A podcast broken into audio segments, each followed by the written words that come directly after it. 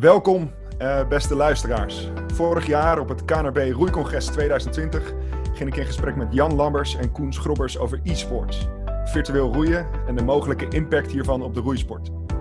Terwijl wij daar in een volgepakte zaal met elkaar in gesprek gingen, want dat kon toen nog, speelde zich een aantal ruimtes verderop iets anders af. Namelijk een workshop over data-gedreven roeiverenigingen. En dan heb ik het niet over boten gemaakt van samengeperste Excel-sheets of verenigingen die robots gaan inzetten achter de bar om het perfecte afgemeten biertje te tappen. Maar of en hoe er een paradijselijke harmonie kan ontstaan tussen de roeisport en data. Roeien is namelijk een sport van mensen.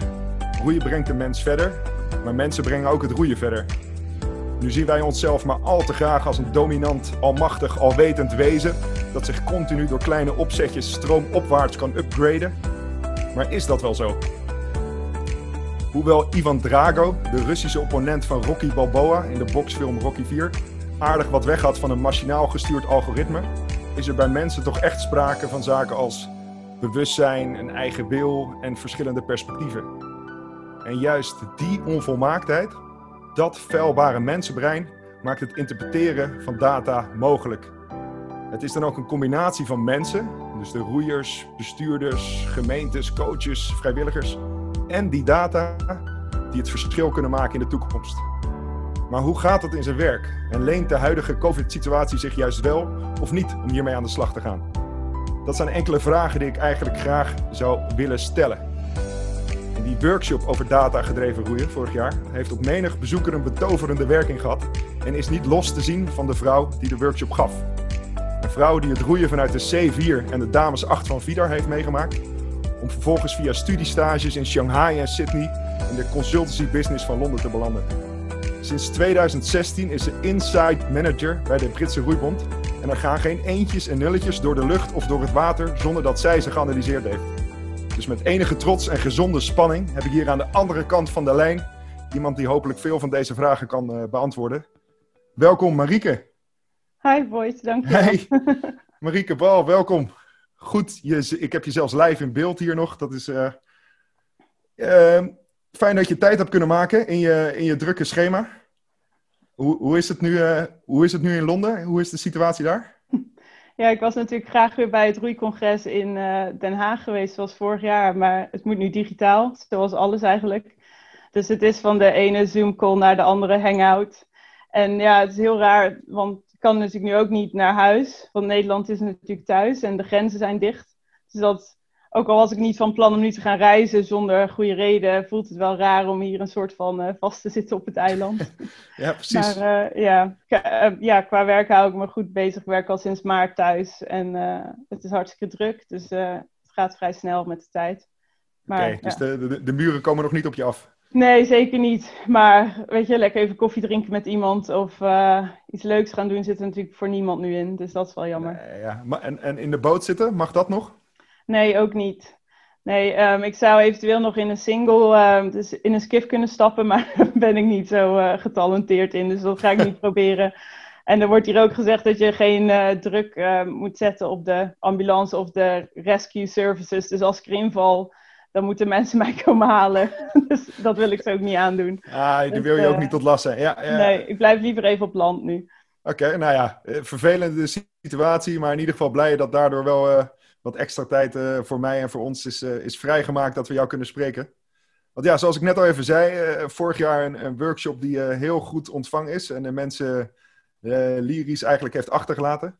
Maar voor de mensen zoals ik, die er vorig jaar niet bij waren. Zou je een klein beetje kunnen toelichten, zeg maar, wat data-gedreven roeien of roeiverenigingen, wat het eigenlijk is en welke rol als inside manager bij de Britse roeibond jij daarin hebt?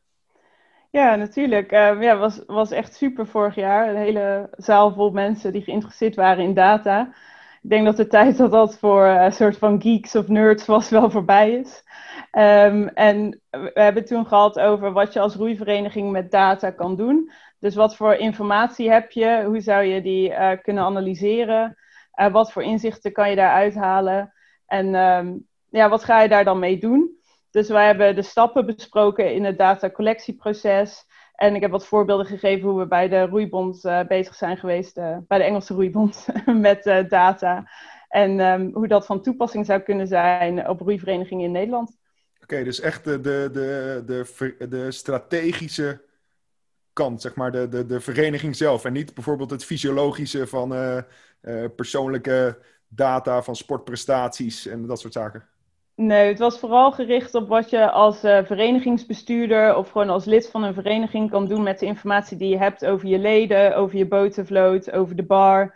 Dus um, omdat het nationale team, net zoals in Nederland, natuurlijk fysiologen en, en allemaal experts heeft op het gebied van uh, ja, performance data. En daar was ik uh, in mijn baan niet zo mee bezig, maar vooral met data over um, ja, hoeveel mensen roeien er in Engeland, waar, um, hoe kunnen we er zorgen dat er meer bij komen.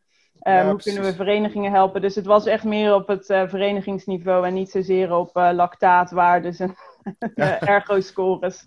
Oké, okay, nee, ja, dan kan je die natuurlijk ook uh, analyseren als club, maar dat is minder waarschijnlijk. ja, precies. Maar goed om te weten dat, uh, dat over, over, welke data we het dan uh, in ieder geval hebben. Het is natuurlijk altijd mooi om dat te combineren. Een soort van de fysiologie met ja, wat zit er tussenin. Water, temperatuur, luchtdruk en dat soort dingen. En uiteindelijk de organisatie. Ik merk dat ik gelijk alweer allerlei kanten op wil gaan. Ik zal het een beetje proberen te beperken. Maar het feit dat roeien een, een, een, grote sport is in Engeland. Je zegt nu van ja, de roeibond dit en dat zo. We kennen natuurlijk de boat race en, en, en Henley en dat soort zaken. Merk je dat dat, dat, dat helpt, zeg maar? Dat het zo'n grote sport is en dat er daardoor voor jou meer mogelijk is? Ik, ik denk zeker dat het helpt in, in de zin van dat wij um, veel meer uh, financiering krijgen. En we zijn de best uh, Olympische sport en Paralympische sport in Engeland. Dus wij krijgen het meeste geld van de overheid voor ons uh, team. En ja, het heeft ook echt een status van de beste Olympische sport. Dus uh, iedereen weet hier op straat nog wie Steve Redgrave is en Matthew Pinsent. Uh, Catherine Granger misschien. Dus er zit heel veel historie achter en dat is echt prachtig en, en het is heel leuk om in te werken. Maar de voorbeelden die je noemt, zoals de boat race en Henley, um, zijn ook wel een uitdaging voor ons. Want de boat race is twee um, elite universiteiten tegen elkaar. um, Henley is, nou ja, um, zijn ook genoeg soort van dingen over met elite en uh, white middle class. En dat leeft hier wel heel erg. Ja, en waar ja, wij, ja. wat wij willen natuurlijk dat roeien voor iedereen is. Dat niemand denkt, oh, dat kan ik niet doen. Uh, want ik ben niet uh, welvarend genoeg. En, en, en die twee evenementen komen dus vooral in de media. Waardoor de foto's alle, allemaal weer zeggen van, nou ja, je moet wel um, blank zijn en uh, naar een hele goede universiteit of school gaan, want anders doe je niet mee.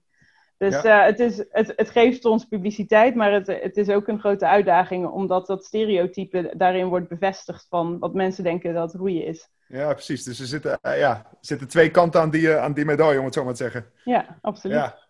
Ja, mooi. Oh ja, ik, wel goede herinneringen, Henley. Ik heb ooit, Redgrave is volgens mij daar ook uh, umpire.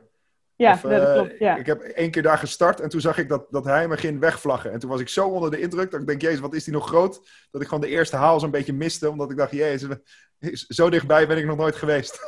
ja, ja, en maar... uh, Matthew Vincent doet gewoon nog, uh, niet alleen Henley, maar die doet gewoon allerlei wedstrijden nog voor junioren. En uh, die is ook umpire en die, ja, die zie je overal lopen. Ja, mooi, mooi dat dat ja. nog zo leeft. Maar goed, om, je, je, geeft nu eigenlijk al, je maakt een mooi, mooi bruggetje in, in die zin. Je geeft al aan dat je hebt iets wat, wat overduidelijk is en wat eigenlijk iedereen weet, maar ook een heel groot gedeelte erachter en roeien beschikbaar maken voor voor, voor iedereen. Uh, als je die uh, een bepaald nou, probleem of, of hypothese of vraag hebt, zeg maar, als je ergens begint. Hmm. zijn dat dan ook de vraagstukken, zoals jij dit nu net noemt, van het beschikbaar maken voor iedereen, waar jij dan mee bezig bent? Um, ja, het, het, wisselt heel erg. Uh, maar een van de vragen is als je zegt: Oké, okay, willen roeien beschikbaar maken voor iedereen. Begin je natuurlijk met Oké, okay, maar waar, waar gebeurt het nu? Hoeveel um, in Engeland independent schools bieden roeien aan? Hoeveel state schools, dus openbare scholen? Dus het begint altijd met data. um, ja. dus, dus, want ja, je kan wel zeggen, ik wil het voor iedereen, maar wie is eigenlijk in de leeftijd dat ze willen roeien? wel, als ik zeg, ik wil het voor iedereen in Londen. Nou ja, misschien uh, roeien er al heel veel mensen in Londen. Nee, nu weet ik toevallig dat het ook zo is. Maar dus, dus je gaat natuurlijk altijd bij hypotheses en vragen, kijk ga je kijken, wat weet ik er al over? Heb ik, heb ik ergens informatie over die vraag. Kan ik hem zo beantwoorden? Of, of moet ik even iets, iets opzoeken? Of moet ik een onderzoek starten om erachter te komen ehm, wat het antwoord is op mijn vraag? Ja, wat, daar, wat er voor nodig is. Ja. Ah ja, oké. Ja, ik, ik heb natuurlijk, ik heb nu stiekem al een klein beetje de, de presentatie van jou eh, van vorig jaar teruggekeken. Daarin maak ik een hele, ja, eigenlijk vierstapse scheidlijn tussen het vragen of probleem, de hypothese, eh, als stap 1. Data verzamelen, stap 2. Het vervolgens analyseren. En als laatste stap eigenlijk de rapportage of dat visualiseren en, en daarmee ook tot, tot een actie. Dus ik wil het eigenlijk ook een klein beetje in, in die volgorde doorlopen. Want wat jij nu al zegt, van je begint met data of kijken wat je weet. Is dat ook de gang van zaken? Dat je echt van oké, we moeten een, probleem of een vraag hebben en kijken wat we weten en daarmee aan de gang? Of kan je ook willekeurig eigenlijk beginnen met allerlei dingen verzamelen en dan achteraf kijken, joh, wat, wat, wat zegt het eigenlijk? Nou, je kan eigenlijk allebei die aanpakken gebruiken. Dus uh, in mijn werk heb krijg ik heel vaak vragen van uh, mijn managers van, goh, kunnen we hier naar kijken? Kunnen we ons daarin verdiepen? Uh, wat is er in op dit gebied aan de hand? Dus dan begin je echt met een vraag. Maar als ik alle tijd in de wereld had, zou ik gewoon heel graag met alle mijn data voor me gaan zitten spelen. En dan in, heb je software voor waar je dat um, exploratiestukje kan doen. Waardoor je gewoon eigenlijk niet echt een vraag aan het beantwoorden bent, maar gewoon kijkt of je patronen ziet in de data die je bij, op elkaar legt. Ja. Um, dus dat, het kan allebei. En uh, het, ja, het ligt er maar net aan uh, hoeveel tijd je hebt. Of je, als je nou denkt, ik weet niet waar ik moet beginnen. Nou ja, dan zou ik zeggen, pak gewoon dus wat informatie die je hebt. En uh, ga, ga eens kijken, een beetje mixen en matchen en kijken van, goh, zie ik daar iets interessants in? Want het hoeft natuurlijk niet allemaal vanuit een, een grote of kleine vraag te ontstaan. Ja, oké. oké. Goed, goed om te weten dat dat... Dus in, in die zin zou dus, of ik nou iets over ledenaantallen of, of verloop van mensen of, of gegevens, uh, botenvlootgegevens of hoeveel bezoekers het social media account van, van de roeivereniging bezoeken. In principe kan ik dus eigenlijk van alles pakken en van daaruit beginnen, zonder dat er dus per se een, een, een kritiek, probleem of een vraag hoeft te zijn. Ja, ja, dat klopt. Het enige is dat dat dus maanden, jaren kan duren. Want wat, ja, ligt er, zeg maar, een vraag helpt heel erg in je zoektocht. Want dan weet je welke variabelen je wil pakken. Dus dan, dan denk ik, oké, ik wil kijken naar de botenvloot en hoeveel uh, een bepaalde boot gebruikt wordt. En, en, en hoe dat dan verband houdt met het aantal reparaties. Want ja, ja, mijn hypothese zou zijn dat als een boot vaak gebruikt wordt, dat ik hem vaker moet repareren. En nou ja, dan kan je dus gaan kijken naar de boten die je hebt liggen. En, en ja, daar kan je dan ergens aan beginnen. Terwijl als je, als je al die data bij elkaar hebt liggen, dan weet je misschien niet zo goed waar je naar op zoek bent. Dus een vraag is wel makkelijk om je te sturen. Ja, precies. Dat, het biedt iets meer houvast en, en structuur. Ja. Ja, oké. Uh, en, en, nou, even om het gelijk naar, naar nu te brengen, naar, naar de huidige tijd. Het is niet voor niets dat wij nu uh, op afstand aan het bellen zijn. Uh, we hebben in Nederland te maken, sommige verenigingen groeien als kool, hebben allemaal challenges en dingen waardoor het, nou, nu een van de weinige dingen die hier nog kan, is, is buitenspelen, om het zo maar te zeggen. Terwijl er ook verenigingen zijn die met hangen en wurgen boven water blijven en een hoop leden zien vertrekken en van alles doen om, om die uh, betrokken te laten houden. Uh, nou is het, ja, ik ben, ik ben fan van Ajax. Meestal als het goed gaat met Ajax zit het stadion vol. En als het minder gaat met Ajax, dan blijven er 10.000 mensen thuis. Terwijl juist een vereniging een soort van fans nodig heeft als het wat minder gaat. Weet je wel? Dus er zit een beetje een tegenstrijdigheid in. Uh, waar ik heen wil is, is, is dit moment, dit, dit nou ja, COVID-tijdperk of situatie om het zo maar te zeggen. Uh, juist een goed moment om hier iets mee te gaan doen. Beetje suggestief, maar je snapt mijn vraag, denk ik. ja, absoluut. Ik denk um, dat er zijn een paar redenen waarom het een goed moment is. Ik denk omdat je als verenigingsbestuurder misschien minder druk bent met het runnen van je club uh, op dagelijks, uh, met de dagelijkse zaken. Want ik, ik weet niet hoe het in Nederland voor staat, maar in Engeland zijn alle clubs dicht. Dus de bestuurders zijn druk bezig met alle COVID-maatregelen en, en schoonmaakprotocollen en al dat soort dingen. Maar er wordt nu niet geroeid.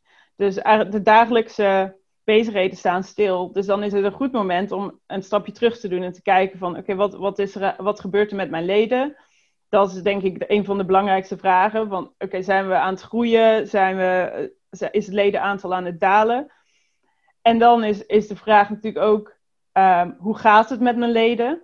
Dus uh, heb ik uh, veel connectie met ze? Um, doen ze samen workouts? Of wat is er aan de hand nu die leden niet bij mij in de club komen? Ja. Um, en, en op de hand daarvan kan je natuurlijk um, nieuwe initiatieven proberen waarvan je het succes wil meten. Bijvoorbeeld uh, online ergometeren samen als training of Strava hardlopen wedstrijdjes tegen elkaar. Want je wilt toch bezig blijven als je eenmaal aan het sporten bent. Um, dus, dus, er zijn en initiatieven die, waarvan je het succes misschien wil meten op een bepaalde manier. En daarvoor heb je dus data nodig. Dus je kan zeggen, nou, vorige week deden er vijf mensen mee met onze ergometertraining thuis. En, en, en deze week zijn het er twintig. En volgende week zijn het er dertig. En hoe komt dat nou? Of, en wat is het percentageverschil? Dus als je dan een uh, nieuwsbrief uitstuurt, wil je misschien zeggen van... Goh, 50% meer leden doen mee aan onze ergometertraining uh, online. Dus er zijn allerlei manieren waarop, um, waarop je op dit moment veel met data kan doen. En ik denk wat, wat heel erg daarin helpt, is dat je. Ik denk dat je als vereniging wil communiceren met je leden op een manier waarin het in deze hele moeilijke tijd toch informatief is en interessant. Dus we gaan niet allemaal nieuwsbrieven sturen van, oh het is verschrikkelijk. Dat kan, maar daar wordt natuurlijk niemand ook echt blij van. En je wil, je wil die interactie houden met je leden, ook al zie je ze niet. Dus dan is het heel interessant om te kijken naar uh, allerlei online uh, wedstrijdjes, trainingen, digitaal. Je kan maar, ja, er wordt, wordt, gebeurt natuurlijk van alles. Ja. Maar om, om daar dan iets meer mening over te geven of, of de, iets makkelijker over te kunnen communiceren, wil je daar wat datapunten voor gebruiken. Ja, dus, oh ja. het, is, dus, het, is, dus eigenlijk, ja, het is een, een dubbel effect. Ik, ik hoef je gelukkig niet niet, niet samen te vatten. Mensen kunnen gewoon terugspoelen, dat scheelt. Maar dus, wat je eigenlijk zegt is van nee, je kan, je kan data verzamelen om daarmee je, je eigen proces of wat je wilt bewerkstelligen te optimaliseren. Plus je kan het ook nog eens gebruiken als een extra communicatiemiddel in een, in een nieuwsbrief of wat dan ook. Om ook nog eens een soort van mensen ergens aan te zetten van kijk, dit is het effect. Dus je, je, je vangt ze door twee kanten als het ware. Ja, ik denk uh, ik kom nu op het Nederlandse woord wat duidelijk was geweest. Ik denk terugkoppelen en visualiseren zijn heel belangrijk nu. En dat zie je dus ook um, in persconferenties. Want uh, ik heb nog nooit zoveel staafdiagrammen gezien in het nieuws elke avond. want hoe, hoe vatten we COVID samen? Door een diagram met nummers en, en dat samenvatten. Maar dat, de, dus dat zeg maar op landelijk niveau. Maar ik denk dus dat die terugkoppeling van oké, we, we, we, hebben deze, we hebben deze online training gedaan en dit is het resultaat. En dat motiveert andere mensen om mee te gaan doen. En degene die uh, al deel hebben genomen, uh, die doen volgende keer weer mee. Want je krijgt die terugkoppeling, je krijgt die prikkel van, oh ja, oké, dit is een soort van um, waardering voor, voor, voor deelname ja. ook. Ja, wa waardering. soms komt het er een beetje half Engels uit. Nee, nee, nee. nee ik, uh, het is een logisch, uh, logisch coherent verhaal. En, en, en, je eindigt met, met waardering. Ik snap wel dat, dat die terugkoppeling... En, en dat zeker als je dat uh, beeldend of, of visueel of, of ja, ook in cijfers zeg maar, toonbaar kan maken... dat dat echt dat, dat effect sorteert ik word, er al, ik word er al een beetje enthousiast van en zin om dingen te ondernemen. Dus, dus dat zeg mooi. Maar, okay, maar stel dat. Oké, okay, uh, daad 1, zeg maar, zo, zo uh, vraag, probleem, hypothese. We gaan er een beetje snel doorheen. Maar stel, ik, ik denk, weet je wat, Marieke, je hebt, je hebt helemaal gelijk. Uh, hier zit wat in, hier, hier moet ik wat mee. Ik ga data verzamelen. Heb, heb ik dan, moet dat vanuit een bestuur gebeuren?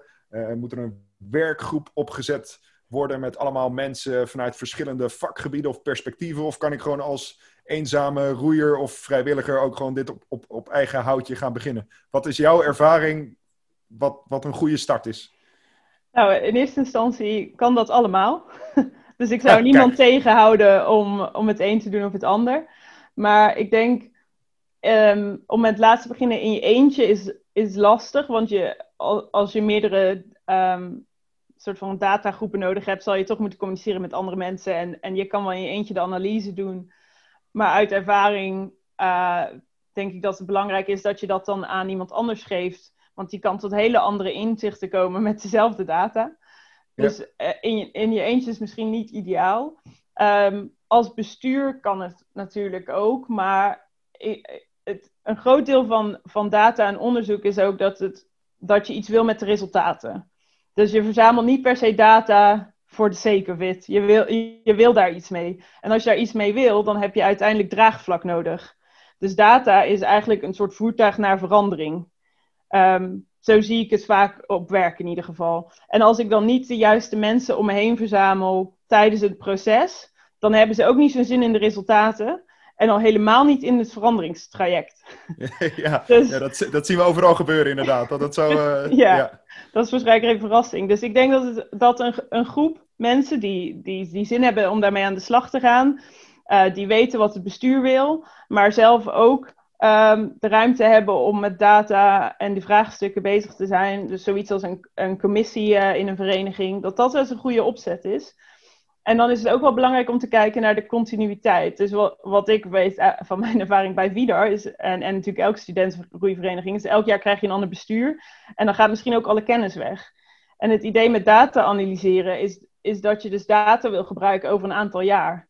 Want als je één jaar met het volgende jaar vergelijkt, dat, dat kan ook. Maar het is interessanter om een periode van vijf jaar te pakken. Ja. Dus je wil eigenlijk een groep, groep mensen hebben die daar een tijdje mee bezig is. En dat hoeft niet super intensief te zijn. Maar eh, daardoor kan je wel over een langer tijdsbestek um, analyseren. Ja, een beetje die continuïteit waarborgen op die manier. En ook tegelijkertijd zorgen dat je dus het eigen proces een beetje blijft evalueren, als ik het goed begrijp. Dus dat je niet op, op, bij, in je eigen, op eigen houtje, dat je nog wel eens kan, kan afdrijven, om het zo maar te zeggen. Ja, ja, absoluut, ja. Ja, oké. En, en uh, zeg je dan, je gaf nu een voorbeeld van een, een studentenvereniging of, of iets wat daar een, commissie voor op kan zetten. Maar het is, in die zin zeg je, het is, dus handig dat wanneer je gaat beginnen, dat je een, het liefst een, een groepje verzamelt en ook gelijk al een bestuur of iets daarin meeneemt. Dus vanaf het begin af aan op de hoogte van hé, wat willen jullie? Wat kunnen wij met de mogelijkheden die we hebben onderzoeken? En dat ook continu, uh, ja, hoe zeg je dat? Blijven, blijven connecten, om het zo maar te zeggen. Ja, ik denk, ik denk dat die relatie heel belangrijk is. Want anders zit je dus inderdaad, en dat heb ik ook vaak genoeg gezien, zit je met een rapport wat iemand op een plankje legt en dat is het. En daar heb je dan al die moeite voor gedaan om al die data te verzamelen en te analyseren. En hele interessante inzichten. Maar als vervolgens niemand daar iets mee wil doen, dan houdt het natuurlijk op. Dus ik denk dat uh, het hoeft niet vanuit een aparte groep te ontstaan. Het kan, het kan ook vanuit het bestuur ontstaan. Maar ik denk niet. Ik bedoel, als je bestuur bent, lijkt me dat je al relatief druk bent. Dus ik denk niet dat je dat met alleen je bestuur wil gaan doen. Ja. Maar het is juist ik vind je, het is heel apart, want data, je kan het zien als in je eentje voor zo'n spreadsheet zitten, maar het is juist iets wat heel erg kan verbinden. Want je, je bent eigenlijk op zoek naar een antwoord naar, van je vraag. En daarbij kan je allerlei mensen betrekken. En je kan uh, met andere verenigingen praten, vragen hoe zij het doen. Dus er zijn natuurlijk zoveel manieren waarop je data kan verzamelen en analyseren, dat ik het altijd juist um, niet eens het resultaat van, of het antwoord op je vraag, maar wat je er volgens mee gaat doen is, is waar de impact zit. Ja, dat, eh, ik, het, is, het, is, jammer dat mensen niet kunnen zien wat ik nu zit. Maar als, als jij begint te praten over dit, dan komt een glimlach en, en het, het, scherm ging helemaal flikkeren van de fonkeling, hoe, hoe, enthousiast je hierover wordt. Ik vind het echt prachtig om te zien. ik, eh, en ik vind het ook mooi dat je het zegt, dat, dat, dat in het proces eigenlijk al een beetje waarde zit. Net zoals als je op vakantie gaat, dat je de, de autoreis of wat dan ook al als onderdeel van de vakantie kan zien. Maar dat het pas als het niet in een la verdwijnt, maar daadwerkelijk wat mee gebeurt, dat het dan pas zijn waarde krijgt. Dus dat je dat stukje inderdaad wel goed over na moet denken, dat, dat, uh, dat je dat tackelt als het ware. En ik weet uit ervaring ook dat dat het moeilijkste stukje is. Kijk, Want het onderzoek uitvoeren is niet per se lastig. En um, het rapport schrijven ook nog niet eens. Maar als je vervolgens wil dat daar iets mee gebeurt, dan, uh, ja, dan is, daar begint het werk echt. Ja, ja, ja. Het klinkt een beetje als, uh, als goede voornemens aan het mm. begin van het jaar. Van iedereen kan ze bedenken. Uh, maar uiteindelijk om dat dan daadwerkelijk nog te doen. Ik doe dat al met, met hardlopen als ik dat ochtends wil. Dat ik al in mijn kleren ga slapen en mijn hardloopschoenen naast mijn bed zet. Dus dat de drempel om dat daadwerkelijk ochtends te doen ook best wel laag is, zeg maar. Weet je? Zo. Ja. Dus nou ja, ik, mooi. Dus, dus we weten nu één, waarom het in deze tijd juist goed is om, om hiermee aan de slag te gaan. Eigenlijk altijd en in deze tijd helemaal, misschien wel beter. En hoe je dus een, dat kan beginnen, kan op gaan zetten, dat data gaan verzamelen. Maar dan wil ik gelijk weer een bruggetje maken naar dat data analyseren. Zeg maar de volgende stap, dat je daar dus daadwerkelijk wat mee moet doen. En ik moet nu gelijk denken aan Alain de Botton. Dat is oprichter ook van de, van de School of Life. Volgens mij ook in, in, in Londen zit dat trouwens. Maar die is op een gegeven moment hier een keer naar het Rijksmuseum geweest. En toen heeft hij met de directeur van het Rijksmuseum gepraat. En die zei, en die zei joh, wat, wat vind je ervan? En toen zei hij, nou, ik vind het helemaal... Ik vind het helemaal niks, want het staat verkeerd ingedeeld. Dus het staat, we hebben een zaal van Gogh en we hebben een zaal van Meer. En dat is de verkeerde categorisering, zeg maar. Hiermee maak je mensen blind. Dus je moet gewoon thema's hebben. Van deze zaal is liefde en alle schilders en kunstenaars door elkaar. En deze zaal is angst en dit is honger, eh, noem maar op. En dan gewoon een, een kaartje daarnaast met, met een vraag, zodat mensen zelf gaan nadenken van... hé, hey, wat, wat, wat zie ik of wat voel ik? Dus dat je de kracht van het voorstellingsvermogen van de mens op die manier goed gebruikt. Nu kan ik me voorstellen met data, dus los van de inhoud van de data, dat ook de categorieën die je maakt en hoe je dat tegen elkaar wegzet, dat dat heel interessant kan zijn. Dus heb jij voor mensen die zeggen van oké, okay, Marieke, ik, ik, geloof je helemaal, je hebt gelijk, ik ga daar nu wat mee doen. Heb jij al iets waarvan je zegt, nou uit mijn ervaring zou ik zeggen, dit soort dingen tegen elkaar wegzetten of deze factoren zijn echt noodzakelijk om naar te kijken? Oké, ja, er, er, zijn zeker uh, meerdere combinaties van data waar, waar je interessante dingen in kan vinden. Die opties zijn natuurlijk eindeloos. Maar ik denk op basis van wat we bij Bridge Rowing hebben gedaan, zou ik altijd kijken naar, naar leeftijd. En leeftijd en um, gender. Um, wat, man, vrouw. Ja, ja, ja. Geslacht, dat is het. um, uh, daar kwamen wel hele interessante dingen gelijk al uit. En het lijkt echt uh, ja, heel basic. Zo van, nou oké, okay, dan uh, leggen we die twee op elkaar. Zoals? Want ik kan nu echt niks bedenken eigenlijk. Nou, je, wij zagen dus vooral dat uh, na 25 jaar keiharde um, downfall in, in leden. Dus dat na, eigenlijk als je erover praat, denk je ja logisch, maar dat na de universiteit best wel veel mensen stoppen met roeien. Ja. En dan wat heel interessant is, is dat rond 55 jaar oud de mannen terugkomen naar de sport en de vrouwen niet. Dus dat zie je echt in zo'n, zo'n COVID-achtige diagram, zie je dan ineens zo, hop, oké, de mannen komen terug. En dat had ik echt niet verwacht. Ik dacht zelf van, nou oké, we hebben best wel veel masters die roeien in Engeland. Dat is best wel populair, maar ik wist niet dat er zo'n groot verschil zat uh, in mannen en vrouwen die dan uh, terugkomen naar de sport. En dat, dat is dan zoiets waar, waar je eigenlijk meer vragen weer van krijgt. Van oké, hoe zorgen dan, waarom komen die vrouwen niet terug? En hoe zorgen we dan dat de vrouwen ook op die leeftijd terugkomen? Of wat is het waardoor mannen juist wel terugkomen op die leeftijd en vrouwen niet? Dus daar komen heel veel vragen van. En het gaf ons het inzicht dat uh, een derde van onze leden um, onder de 24, uh, 23 is. Dus dat er echt een hele grote groep uh, junioren en studenten zijn. En ja, dan vragen we ons af van nou, um, hoe houden we die dan na universiteit betrokken in de sport? Of hoe zorgen we ervoor dat zij um, die transitie maken naar een burgervereniging en, en toch blijven roeien? Ja. Maar dat was ook een moment dat dat we keken van, nou oké, um, wat gebeurt er dan in andere sporten? En dan zie je dat daar precies dezelfde trend is. Dus dat er na de universiteit, omdat je dan waarschijnlijk aan je eerste baan begint en leven is best wel hectisch en misschien ga je ook wel verhuizen naar een grotere stad en um, heb je andere prioriteiten. En dat zie je dus in alle sporten. Dus dan is de vraag, gaan wij daar dan extra veel tijd, geld en moeite in steken om die roeiers betrokken te houden op die leeftijd? Of gaan we gewoon even zeggen, nou, dit is gewoon een levensfase en da daar gaan wij je niet op targeten, want de, alle sporten verliezen daar hun leden. En, of we kijken naar een sport die ze misschien op die leeftijd juist wel behoudt. En wat doen zij dan om, om die mensen betrokken te houden? Ah, ja. Maar je, zoveel kan je dus halen uit leeftijd ja. en geslacht. Ja, toen jij, zei, toen jij zei leeftijd en geslacht, toen dacht ik van, uh, nou ja, heel eerlijk gezegd van, moi, weet je wel, ja, ik snap dat dat heel makkelijk is om te beginnen, maar ik besef me nu ook dat het dus heel makkelijk is om te beginnen, maar daarmee ook weer heel veel uit te halen is. Dat het echt, uh, en dat, uh, dat, dat ieder, iedere vraag wat mogelijk leidt tot enigszins duidelijkheid of antwoord, dat het weer, weer tien nieuwe vragen oplevert.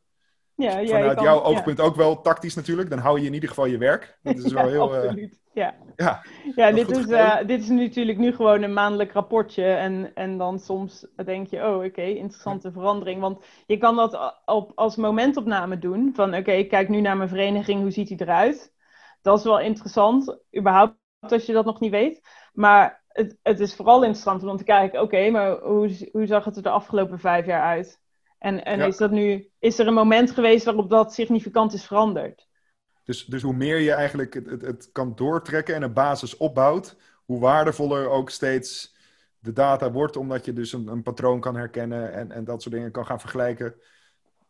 Ja, ja absoluut. En, en zelfs dus met, met, andere, met andere sporten, met andere verenigingen. Dat, dat, is eigenlijk al een beetje bij, bij de analyse natuurlijk, maar ik, ik kan niet wachten met dit vragen. Maar uh, hoe, hoe zoek je naar die patronen? Is dat een bepaalde houding die je hebt? Dat je zegt van, nou ja, mensen die een beetje zo en zo in elkaar zitten, die kijken ernaar. Is altijd een bepaalde software noodzakelijk? Ga je vereniging met vereniging vergelijken? Of, of ga je inderdaad naar andere sportbonden of gemeentes of, of noem maar op?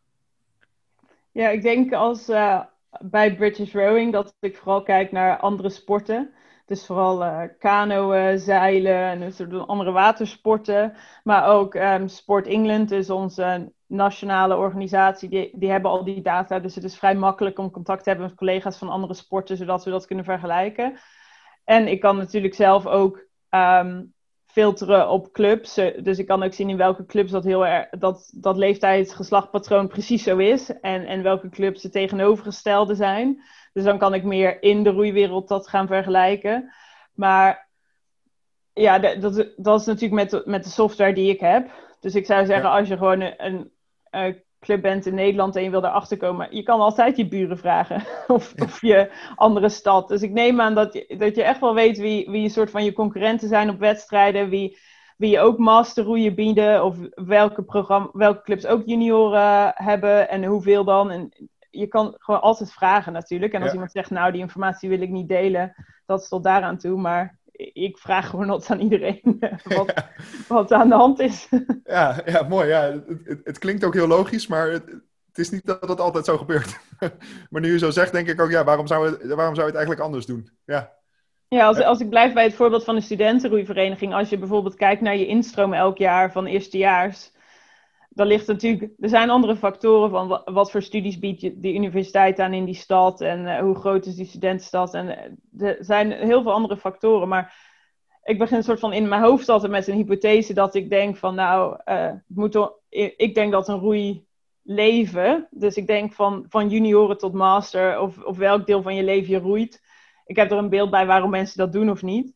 En dan ga mhm. ik dat testen met data, en waardoor ik dus een beetje verrast was dat die mannen wel terugkwamen op 55 en die vrouwen niet.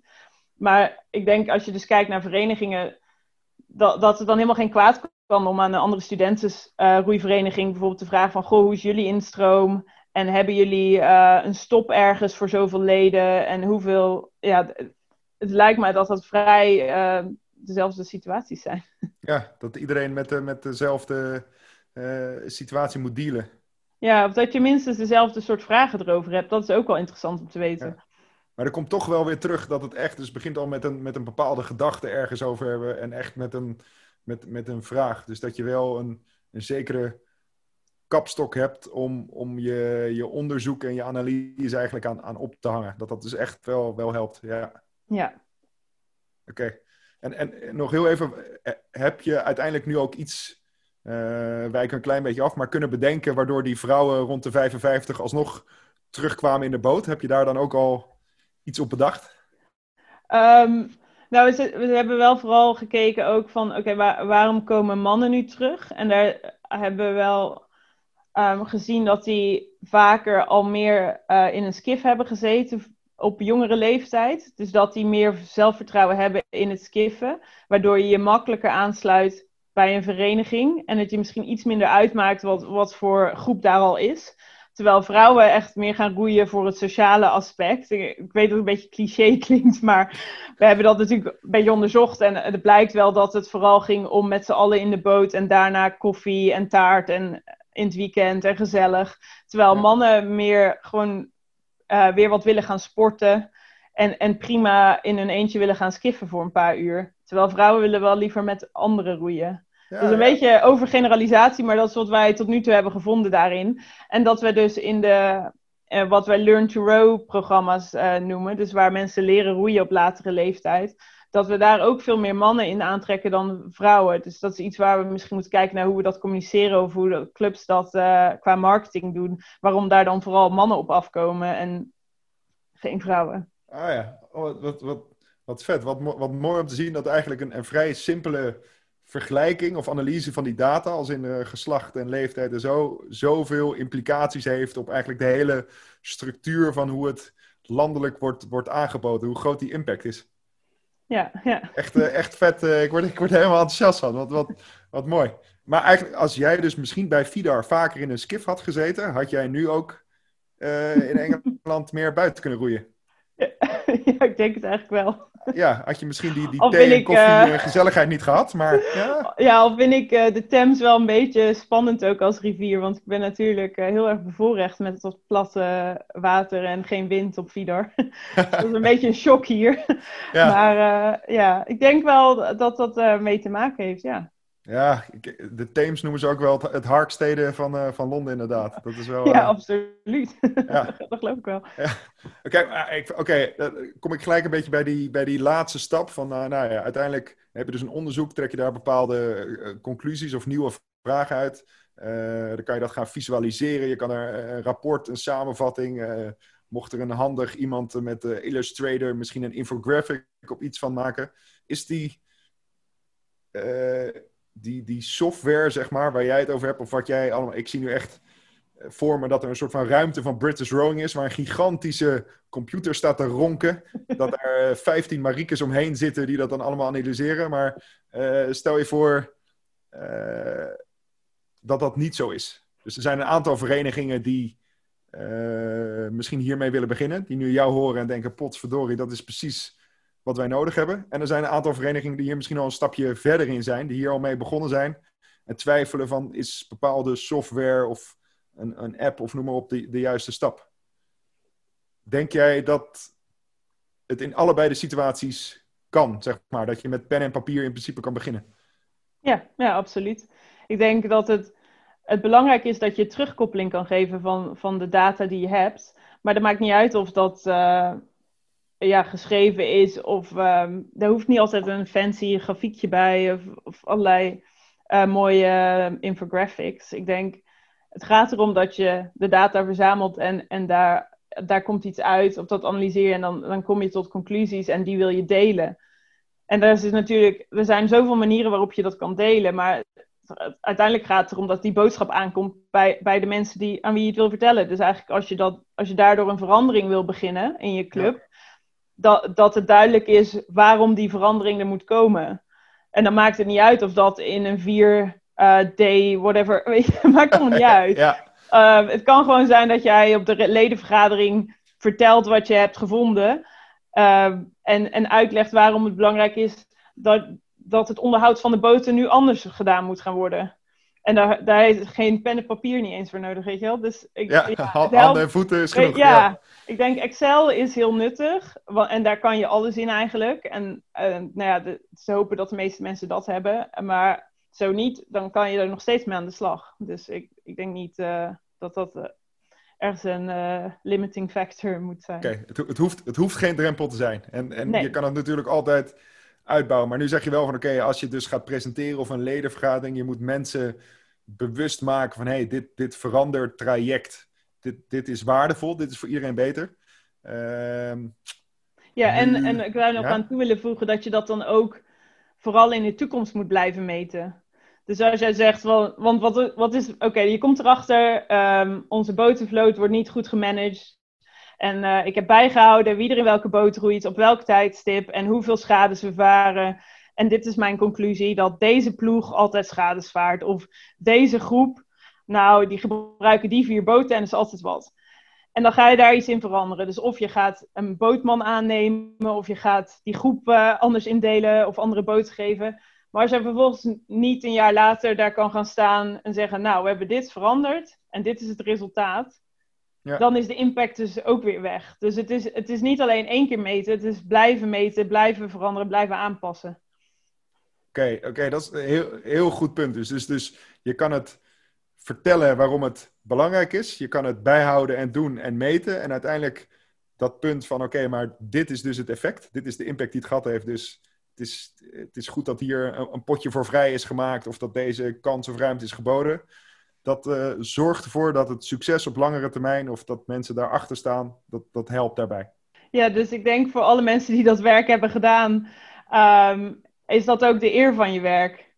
Ja. Want anders dan, ja, dan heb je dat al die moeite gedaan. En uh, of ja, soms ligt eraan, uh, het verschilt natuurlijk hoeveel moeite bepaalde projecten zijn. Maar het is toch fijn om te weten dat je dan vooruitgang hebt geboekt.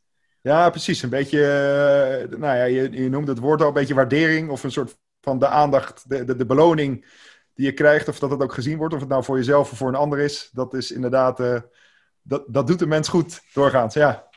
Maar, maar toch, ik moet zeggen ik, ik sta er helemaal achter. Ik geloof het helemaal. Ik heb er zin in. Maar dit, dit is wel theoretisch. Dit is het, het ideaal scenario. Uh, nu heb ik uh, onlangs da Daan Roosgaard gesproken. Die vertelde ook van... Ik heb wel eens dat ik een, een onderzoek presenteer. en dan als ik dat in China doe... Dan zeggen ze van oké, dit is het voorstel. We gaan met iets nieuws beginnen. Een veranderd project of een kustproject of een wetenschapsproject. En dan zeggen ze daar... Ja, zijn we wel de eerste? Zeg maar, is dit nieuw? Is dit prestige? Ja, oké, dan doen we het. En dat hij datzelfde in Nederland ook voorstelt. Dat ze dan daar zeggen, ja, maar is het ooit al wel gedaan? Kunnen we het wel vertrouwen? Uh, anders weet ik niet. Dus, dus het, het zit een beetje in de Nederlandse kat uit de boom cultuur misschien. Ja, dat we dat iets meer afstandelijk tegenover staan. En met alle respect voor de roeiwereld, maar dat is ook hier en daar nog redelijk conservatief. Dus um, ja, hoe ga je mensen laten inzien dat dit, dat dit noodzaak is? Heb jij misschien een voorbeeld vanuit dus, uh, British Rowing, wat je nu nog niet genoemd hebt, waarvan je zegt van nou, dit is eigenlijk heel klein begonnen en dit is, ik zou er nu een, uh, een, een Disney-film over kunnen maken? Nou, ik, ik, zal beginnen met het eerste stukje van je vraag, want uh, in Engeland is het natuurlijk niet veel anders. dus ook hier kijken we graag de kat uit de boom en gaan we het zeker niet doen als er geen bewijs is dat het werkt. Um, dus in die, in die zin is dat uh, best wel dezelfde cultuur. Um, ik denk wat, wat interessant is um, geweest eigenlijk het afgelopen jaar, is, is dat wij al best wel snel zagen dat indoor roeien heel hard ging groeien. Dus toen COVID begon, uh, weesten wij van Concept 2 en Waterrower en een aantal andere fabrikanten dat heel veel mensen thuis een indoor roeimachine hadden gekocht, dus ergometer. En toen dachten we, ja, daar moeten we iets mee daar waren we eigenlijk al gelukkig al mee bezig. Dus de, de foundation lag er al om, om daar uh, meer op te focussen in de toekomst. Um, en toen hebben we de virtuele championships gedaan. Dus uh, British Rowing Virtual Champs in mei, dacht ik. En, en dat, daar hadden we ook heel veel inschrijvingen voor. En toen hadden we echt zoiets van, oké, we, we, hebben dus niet echt tijd om die hele markt te gaan analyseren nu. Mm -hmm. um, maar we willen wel, uh, want we zagen ook dat onze ja, onze traditionele leden zeg maar heel snel afliepen. Want die konden niet roeien, dus die kochten geen lidmaatschap. Dus toen kwam de druk er best wel op van oké, wat gaan we, gaan we dan iets anders bieden? Of, kunnen, hoe kunnen we nou zorgen dat ons ledenaantal op peil blijft? En toen hebben we, dus, uh, hebben we heel snel een indoor uh, roeilidmaatschap ontwikkeld. Waardoor we nu uh, in staat zijn om, om dat te verkopen en um, campagnes daaromheen te doen om dus mensen die nog nooit geroeid hebben te betrekken bij onze sport. Want we hebben indoor trainingen bedacht en we doen online workouts. En dat is echt iets waar we, eigenlijk misschien niet het perfecte voorbeeld, maar we, waar we met um, beperkte data toch dachten: oké, we gaan het gewoon doen. En dat, dat, ik denk, ja, ik ondermijn nu mijn hele verhaal. Maar data is heel erg belangrijk. Maar er zit natuurlijk ook een beetje vingerspitsen, onderbuikgevoel bij. Dus je hebt ook gewoon je eigen inzicht of wat jij denkt dat goed is op een bepaald moment. En het is fijn dat je dan de data hebt om, dat, uh, om je daarbij te helpen bij een beslissing. Maar uiteindelijk moet je toch als persoon die knoop doorhakken. Ja, je moet het, je moet het wel doen. Eigenlijk wat je net zei van in, in de la is het niks waard. Dat is ook met dit. Van, ja. Mens en data moeten elkaar uh, versterken. Ja, lijkt bijna op de titel van deze podcast. ja, je zou bijna zeggen dat het met elkaar te maken heeft. Ja, ja. ja. uh, het is wel, Marieke, omwille tijd moet ik langzaamaan naar, naar een afsluiting toewerken. Uh, ik hoef het dus niet samen te vatten. Mensen kunnen gewoon terugspoelen. Dat, dat scheelt een stukje en dan hoef ik je ook niet verkeerd te parafraseren. Ik heb echt ik heb nog zoveel vragen die ik over de schutting zou willen gooien. Ik heb eigenlijk, ik zou het liefst al mijn data nu verzamelen en gewoon dan naar Londen op de post sturen. En dan uh, door de grote artificial intelligence uh, machine en uh, langs, langs jou gooien. En dan zeggen, oké, kom maar met al die oplossingen. Maar zo werkt het natuurlijk niet. Um, helaas. Maar even, zijn er, de laatste twee vraagjes dan nog. Zijn er voor uh, voor jou nu dingen waarvan je zegt vanuit, vanuit mijn ervaring sinds 2016, uh, eh, voor de mensen die dus nu hiermee willen gaan beginnen, die met pen en papier en hopelijk ook Excel aan uh, klaar zitten, of mensen die al ietsje verder zijn. Ik, ik heb al van jou begrepen dat FIDAR bijvoorbeeld heel goed bezig is. Maar zijn er dingen waar, waarvan je nu zou zeggen, dit wil ik je nog meegeven van ga dit alsjeblieft doen, of misschien dit juist absoluut niet, zeg maar. Dat kan ook natuurlijk. Maar is er nog iets wat je, wat je die mensen zou, eh, zou kunnen meegeven? Nou, ik zou tegen iedereen die, die een soort van twijfelt of erover nadenkt om iets met data te gaan doen, uh, willen adviseren om gewoon eens te beginnen. Want dus, er, er, zijn zoveel mogelijkheden en je kan het helemaal uh, kapot um, organiseren voordat je überhaupt begonnen bent. En je kan, je kan commissies opzetten en je kan goedkeuring vragen van het bestuur. En je kan een werkgroepje en een strategie en dat kan allemaal. En dat is ook goed. Maar ik denk als je, als je nog niet zoveel met data gedaan hebt, zou ik zeggen... Kijk gewoon eens naar een paar dingen die je zou kunnen meten rondom je club. Of waarbij je misschien denkt van, god, dit gaat niet zo heel soepel. Of dit gaat juist fantastisch goed. Uh, en, en daar wat data van verzamelen en, en dat dan uh, gaan overleggen met, met andere datapunten die je hebt. Om te kijken van, oké, kunnen, we, kunnen we een vraag beantwoorden? Net zoals met um, leeftijd en geslacht. Dat je denkt, ja, dat is super simpel en uh, dat is helemaal niet zo boeiend. Nou, daar kan dus best wel wat uitkomen. Dus ik zou, het zou daar mee willen geven, um, gewoon eens beginnen bij de basis. En dan heb je op een duur een soort van framework waar je altijd naar, terug naartoe kan. En, en ook op uit kan bouwen. En voor clubs die al wat verder zijn, um, zou ik vooral denken aan uh, de continuïteit. Dus wat ga je doen als het bestuur verandert? Uh, je leden gaan natuurlijk uh, om zoveel jaar wordt dat weer een beetje veranderd, afhankelijk van het soort club wat je hebt. Mm -hmm. Dus hoe, hoe zorg je ervoor dat dat data-driven, dat dat echt een stukje cultuur wordt van jouw club? En niet afhankelijk is van drie leden die op termijn misschien ergens anders naartoe gaan. Ja, dus die kennisoverdracht, het feit dat dat mis kan gaan, dat proberen te ondervangen. Ja, ja, absoluut. En ook gewoon meer, meer mensen enthousiasmeren om, om eraan mee te komen doen. Het is niet voor een klein groepje mensen. Iedereen kan iets met data doen.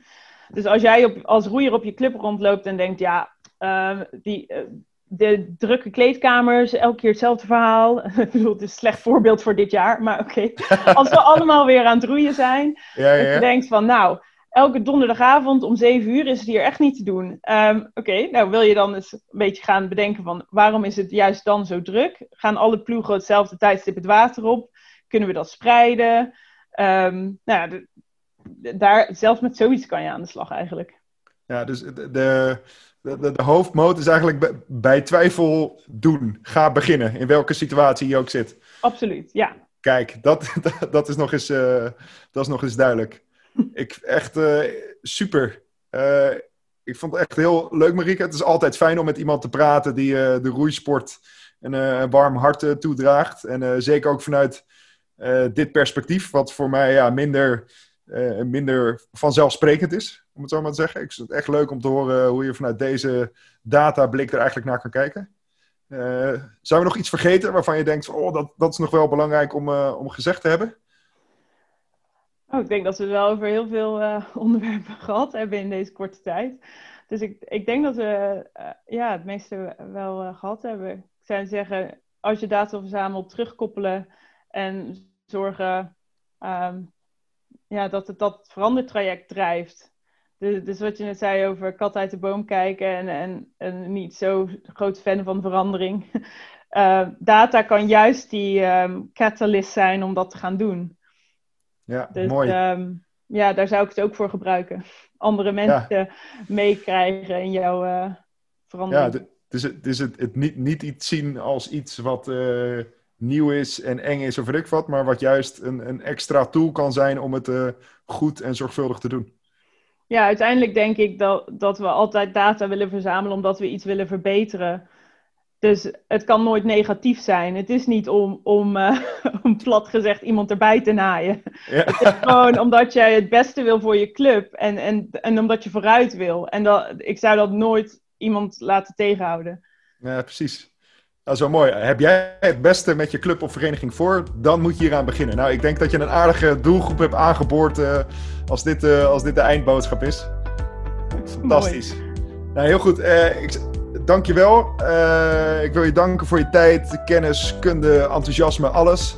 En uh, zodra het weer uh, toegestaan en allemaal veilig is, dan kom ik maar naar Londen toe. Dan gaan we in de, in de dubbel 2 zitten, hoef je niet te skiffen. En dan praten we vanaf daar, pakken we hem weer op en praten we verder. Ja, en dan volgend jaar januari gewoon weer naar het congres met z'n allen. Ja, dat lijkt me fantastisch. Hou ik je aan. Goed idee.